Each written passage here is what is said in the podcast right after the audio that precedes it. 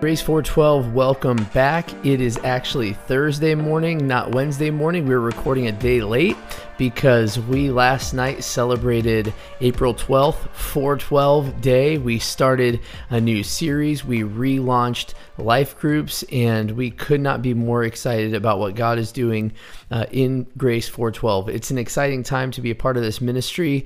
Um, people that um, maybe weren't leaders before are now leading. People that weren't faithful attenders are now faithful, and they're not just faithfully attending, but they're serving and they're stepping up and they're connecting together. It's been so exciting to see that. We've seen new faces almost every Wednesday night as we've gathered together, and that's been an awesome thing for us as youth leaders to see. Uh, but with that, there's sometimes this idea that we can we can take for granted that um, even as leaders, we actually understand maybe a little bit more than what we do. Because if we're honest, we would acknowledge the Bible is is actually a pretty confusing book. And so if you've spent time around church or even around Grace 412, you've maybe heard some words that we sort of just passively say that maybe we haven't actually dove into what they mean. Things like the gospel or baptism or water or spirit baptism or talking to God or walking in the spirit or even this idea of grace 412. And maybe you've wondered what does that even mean? And so we are starting this new series that we're calling back to the basics. We're looking at these types of things. We want to give the students freedom to ask questions and gain a better understanding of, of what we would call uh, foundational ideas or maybe even just common talking points uh, within the church and within our ministry. And so, with last night being 412 night, we started off the new series and the new semester answering the question what is Grace 412? Uh, Grace 412 comes from 1 Timothy in chapter 4 in verse 12 where the bible says let no man despise your youth but be an example of the believer in word and conversation in charity in spirit in faith and in purity. So, Paul is writing to a young Timothy who has become the pastor of the church in Ephesus. We believe Timothy is likely somewhere in his 30s at this point. He would definitely be considered a youth especially in those days, uh, they would consider anyone under 40 to be young or youthful or inexperienced. Uh, in those days, age was kind of equated to knowledge and wisdom and experience. And Paul writes to Timothy four chapters in now to this letter, late in this letter, and he says, Timothy, I just want to remind you that your age does not limit your sphere of influence. And, and, it's nice to see that to some degree some of those walls have come down a little bit that that that now young people are are looked at with a little bit more respect that uh, the next generation is given a little bit more uh, responsibility and even acknowledgement than maybe before. But if we were honest we'd realize that there is still some demographic even in and maybe especially in the church where teens and college students and young adults they're they're made to feel like their age or their experience experience hinders them from having an impact but I just want to remind all of us that that the next generation is the future. That, that the students know what way the world is going. There, you're immersed in the culture. You are you're not only aware of but involved in what is happening today. If you are 25 or younger, you don't really know a world outside of the age of information or the age of technology. And some people see that as as a deficit or a deficiency, but I would actually encourage those who are younger. Uh, in, in a lot of ways, that's not a deficiency. That's actually a help to you. You know, my son Oliver, he's two years old. He already knows how to work a tablet. It is insane the, the way that he navigates a touch screen.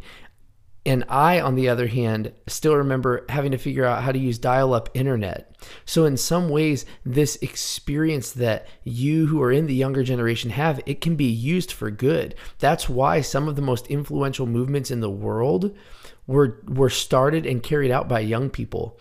The disciples were all likely 30 years old or younger. The founding fathers were almost all 21 years old or younger. 40% of all startups are run by people 40 and under, and over 50% of the most successful startups in history were started by somebody 30 or younger. And why does this matter? This is a big setup for one verse, but this is the foundation of this verse. This matters because we need to understand that youth is not a hindrance it is a gift. You see, time is one of the only commodities that we cannot barter for, or bargain for, or trade for, or get back, or pay enough for. Time is one of the only commodities that we cannot get more of and and you who are young you have time on your side you have time to learn time to grow time to adapt time to study time to follow god time to share him with others time to see his power and provision time to celebrate his goodness and his faithfulness time to be a disciple who makes more disciples time to see jesus more fully. And so Paul says to young Timothy, I don't want you to let someone else look down on you because you're young.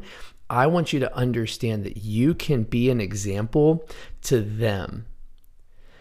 See, if you're 25 or so or younger, you don't realize it, but your generation is actually setting the tone for the way of the world. And the church is a part of that. This is why churches work so hard to have a thriving youth or young adults ministry because as the church is going to go is as the young people go. And this is the point. You are not called to simply exist in the church. You were called to be an example for the church. That's what Paul tells Timothy. He says, Hey, don't let anybody despise you because you're young. Be an example to the believer. This is why we're called Grace 412. That's a long setup for what we're going to get into now. But this is, we want to set the tone for this discussion. And we want to ultimately, as Grace 412, as youth, as young people, set the tone for the rest of the church. And I would just say, you are already doing an incredible job at this, but we can always grow. And so, what we're going to do now is look at 1 Timothy 4, and we're going to specifically study this in the context of verse 12 and see what Paul is talking about here. There's four things. The first one is this set the example in how you talk.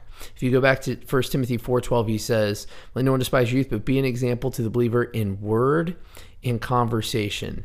That's in verse 12. But if you go to verse 1 of chapter 4, he actually says to Timothy, Now the Spirit speaketh expressly that in the latter times some shall depart from the faith, giving heed to seducing spirits and doctrines of devils, speaking lies and hypocrisies, having their conscience seared with a hot iron. He says, Hey, in the last days, Timothy, people are going to speak all kinds of lies. That's how they're going to talk. They're going to teach false doctrines and they're gonna they're gonna come in here. They won't have any sort of conscience. They're just gonna say what they think. And it's interesting that paul thought even then that they were in the last days because of how bad the world was. And it's only gotten worse. That's why we did a series a couple years ago called as for you. And this is the case for us now. The world and even the church is speaking all sorts of lies. That's how they communicate. But as for you, what will you say? How will you communicate?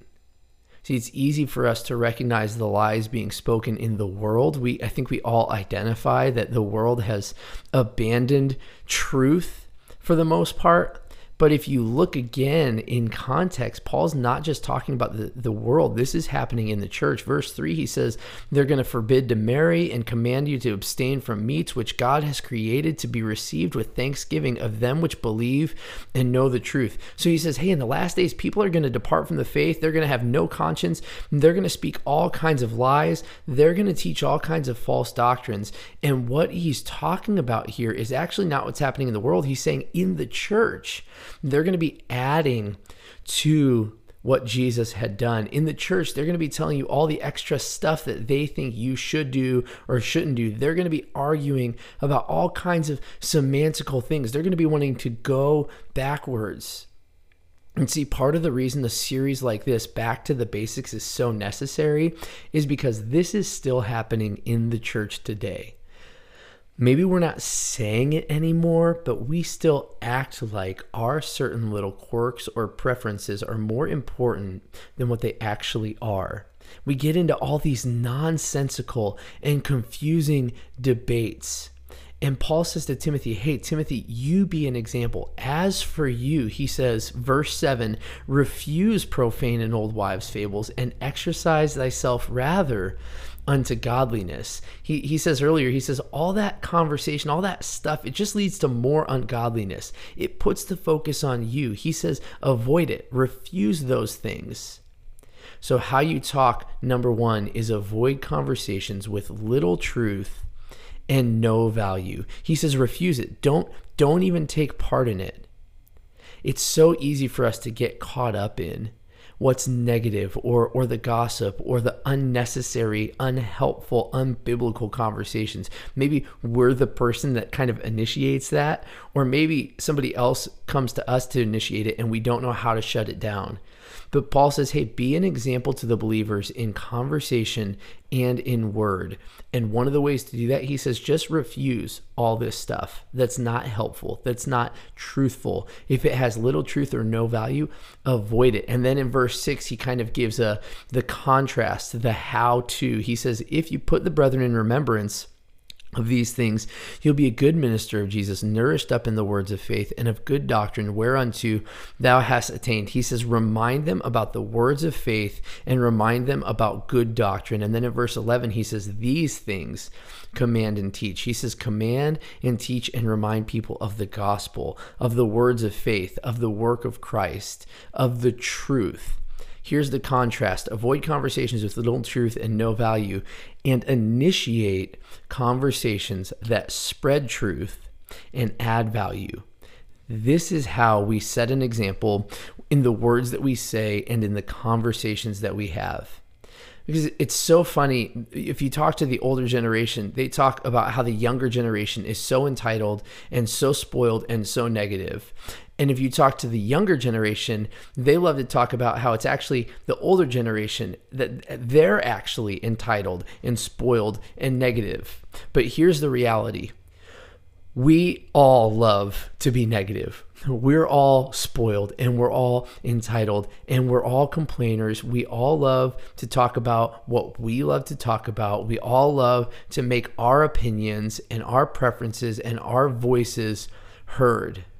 But can I encourage you? You can set the example in the church and in the world in the way that you handle conversations. And Paul says, listen, avoid these needless conversations, whether they're about silly doctrines or needless complaints. And he says, instead, you preach the truth. Instead, you share the good news. Initiate conversations that spread truth and add value.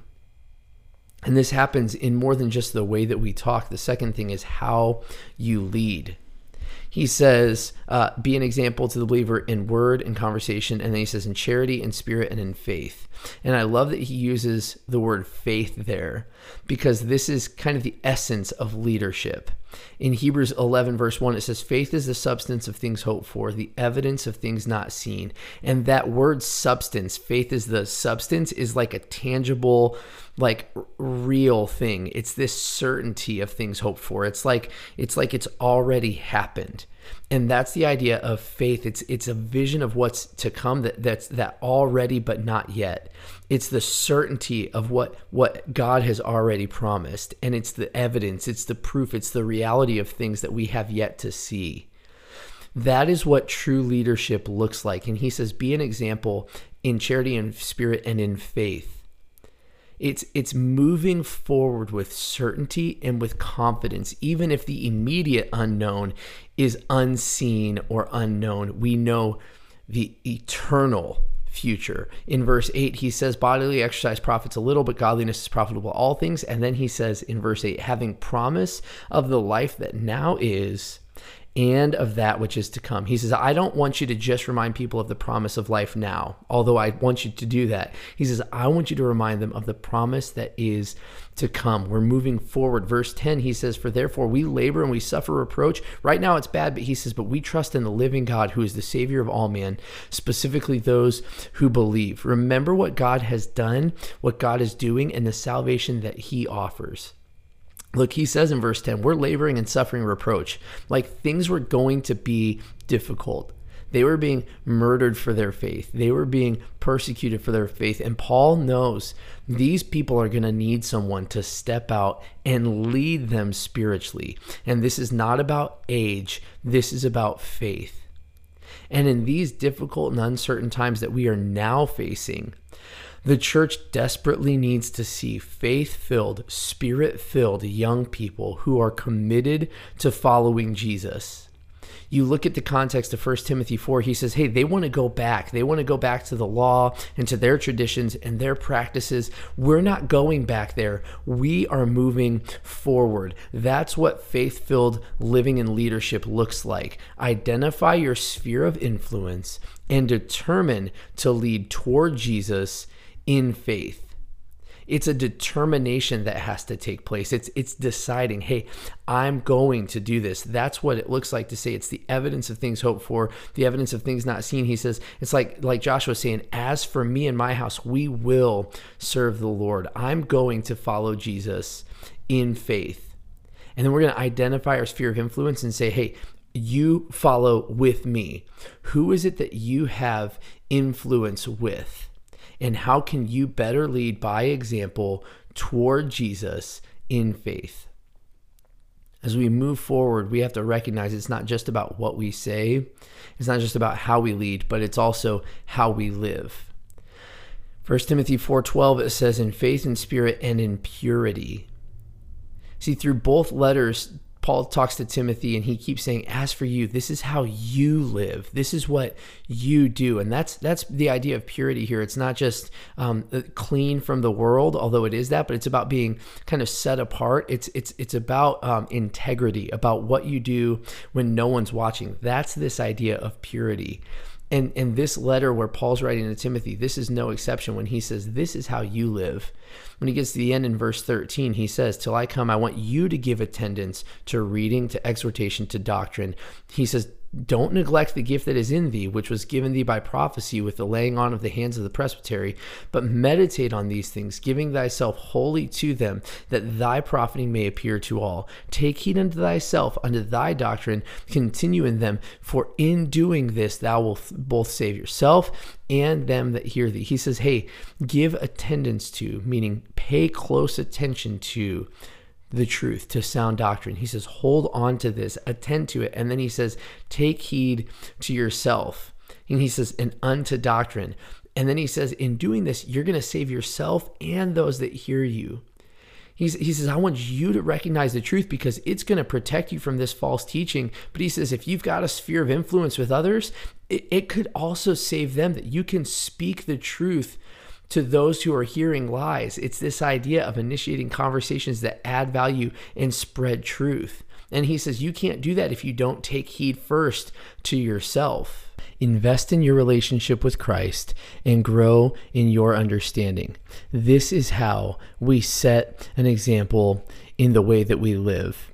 See, too many people now, uh, especially the younger generation, they want the influence but haven't made the investment too many young people now. We want the following but we don't have an actual relationship with jesus. And you see this in in the pop culture church right? You have people who can gain a following but they're just gaining followers of themselves and they themselves are not actually followers of jesus. They're not actually committed servants of jesus. And paul was able to tell timothy he said imitate me as i imitate christ. That is a bold stance to take I don't know that I could take that stance. There's not many people that could say, I'm following Jesus so closely that if somebody follows me, they're going to act like Jesus. But see, that's the idea is for us to ask the question, who uh, who is closer to Jesus because of a relationship with us? See, when, when people uh, come close to us, do they hear the words of Jesus? Do they uh, hear the truth of God's word? See, one of the many dangers in our society now is that everyone has a platform, everyone has a voice, everyone can make their opinions heard about anything at any time for anyone.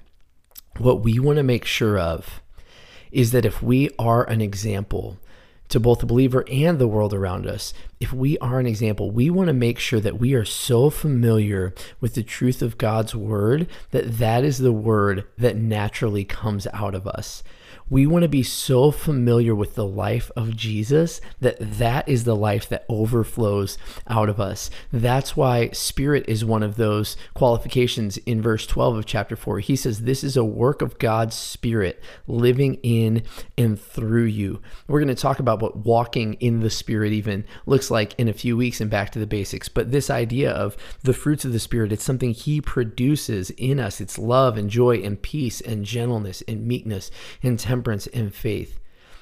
Paul starts this passage saying in the last days, and then he says in in in he, in the last days that people are going to depart from the faith and they're going to teach all kinds of nonsense. And then in 2 Timothy chapter 3, Paul is in his last days alive. He writes to Timothy again. And in 2 Timothy chapter 3, he says again, in the last days, and he says people aren't going to put up with sound doctrine or sound teaching. But then he says, because they will be lovers of themselves. And we see that even here and now today that people uh, are lovers of themselves. And what we need to do is we need to recognize the world has a deep need for young people who will simply be an example in how we walk, in how we talk, in how we lead, and how we live. And then lastly, in the way that we love. Do we have a deep love for God? Are we invested in our relationship with Jesus? 1 Timothy 4:12, one of those clear qualifications there that he, he says, be an example in word and conversation, in charity or in love and as I was going through this passage, it was so strange because I could see in these other 16 verses uh, so clearly where these other words aligned. We, we kind of went through and talked about in word and conversation and in how we talk in spirit and faith and purity and how we lead and how we live. We've unpacked all those, but there's no other place in these 16 verses in chapter 4 where it really talks about love. That's when I realized, you know, love is kind of like worship.